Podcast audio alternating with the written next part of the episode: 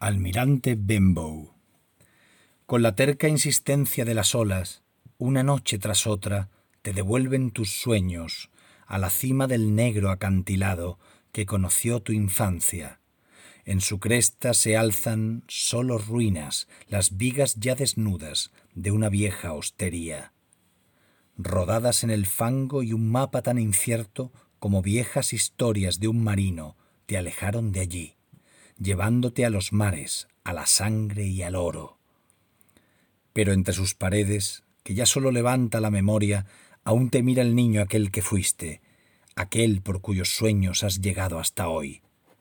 Aún sigue mirándote con ojos de añoranza, pero ya para siempre al otro extremo de la gran travesía con que has cruzado el mundo.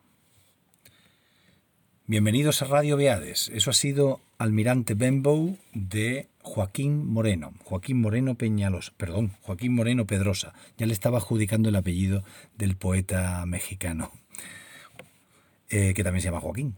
No, Joaquín Moreno Pedrosa. En su primer libro solo aparece Moreno, Joaquín Moreno, y en su segundo libro aparece el apellido materno también, Joaquín Moreno Pedrosa. Este libro se titula Desde otro tiempo, publicado en la colección de poesía Númenor, y tiene poemas tan estupendos como este Almirante Benbow, que Almirante Benbow es el nombre de la posada u hostería en la que de la familia de Jim Hawkins, el protagonista de, la Isla del Tesoro, de Stevenson, que es como el, el epítome, el, paradigma de, la aventura infantil o tardo infantil, preadolescente, en la que uno sale y va a conocer el mundo y, y vive momentos trepidantes que lo cambian para siempre. ¿no? Realmente es, es una novela preciosa, maravillosa de aventuras y a la vez es un símbolo de la vida y de la, y de la, y de la aventura que es vivir, que es crecer y vivir. Entonces, mm, lo he querido leer como resumen de este libro desde otro tiempo en el que hay poemas sobre Tolkien, sobre Lewis, sobre personajes del Señor de los Anillos, sobre muchas cosas.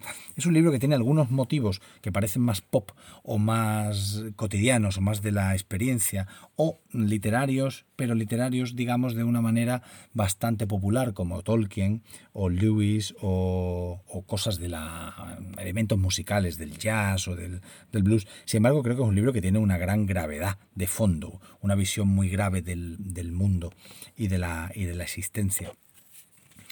Y eh, su libro Largo Viaje, que fue ganador del premio Adonais, 2013, mm, me parece, es un libro mucho más grave, más, más, digamos, sombrío en su tono y en su planteamiento, aunque yo creo que al final no, porque tiene toda una primera parte en la que hay hay soledad y, enclaustramiento, esta sensación urbanita de estar encerrado en uno mismo, ¿no?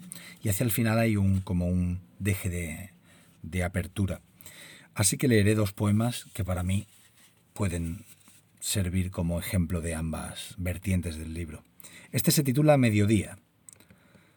Hay tanto sol que el cielo se ha cerrado como un techo de zinc y tanta luz tanto calor de tierra en esta hora, encendiendo mi sangre con preguntas.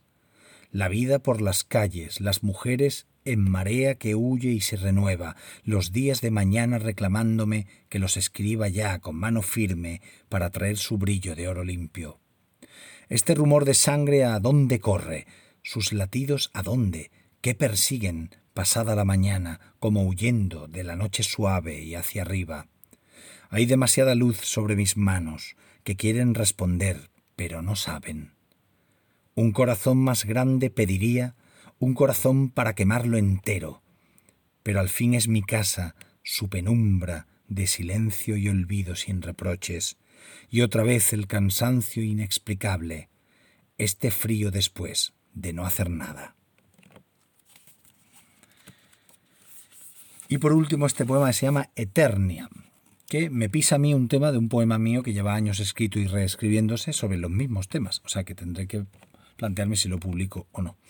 Porque este es excelente, está dedicado a Juanjo López Escudero, que es, o era, mm, la verdad es que no sé si sigue teniendo el negocio, el, regente de una, el encargado de una tienda de coleccionismo y de figuras de, de acción y de Star Wars y de cómics. Vamos, una maravilla. Trabajaba en un, eh, y no sé si sigue trabajando en una, en una maravilla de negocio. Y Eternia es el nombre del, planeta o, país o tierra donde vivía donde vivía He-Man y Skeletor, donde estos, estos muñecos de la infancia de los que crecimos en los 80, que también tuvo su serie de dibujos y tal. ¿no? Por eso se llama Eternia. Lógicamente a todos los de esta generación este poema nos dice mucho más que a aquellos que no jugaron con estos muñecos. ¿no? Lo que decíamos de la universalidad o no y la potencia del objeto concreto o del nombre concreto en un poema el otro día. Eternia. Todo el fulgor de Eternia guardado en una caja de muñecos y esa extraña alegría cada vez que los miro. Stratos, el guerrero volador, por el cielo escarpado de las montañas místicas. Cibertrón y sus noches de metal y vacío o los cuernos que llaman desde un bosque de Endor y yo acudiendo siempre sin pensármelo. Es por esa alegría, por su sabor distinto. Ojos mudos, inmóviles y ropas estridentes. ¿De dónde es esa luz que os ilumina? En los oscuros túneles del alcantarillado, cuatro tortugas ninja dicen mejor mi alma que libros y canciones importantes. Antiguos héroes de papel y plástico por el poder de Grayskull os convoco en Fraggle Rock, centro del universo, sobre algunos tebeos como un altar magnífico, por si Eternia se abriera, y al fin fuera verdad, aunque fuera otra cosa, y fuera yo verdad junto a vosotros. Gracias por escuchar.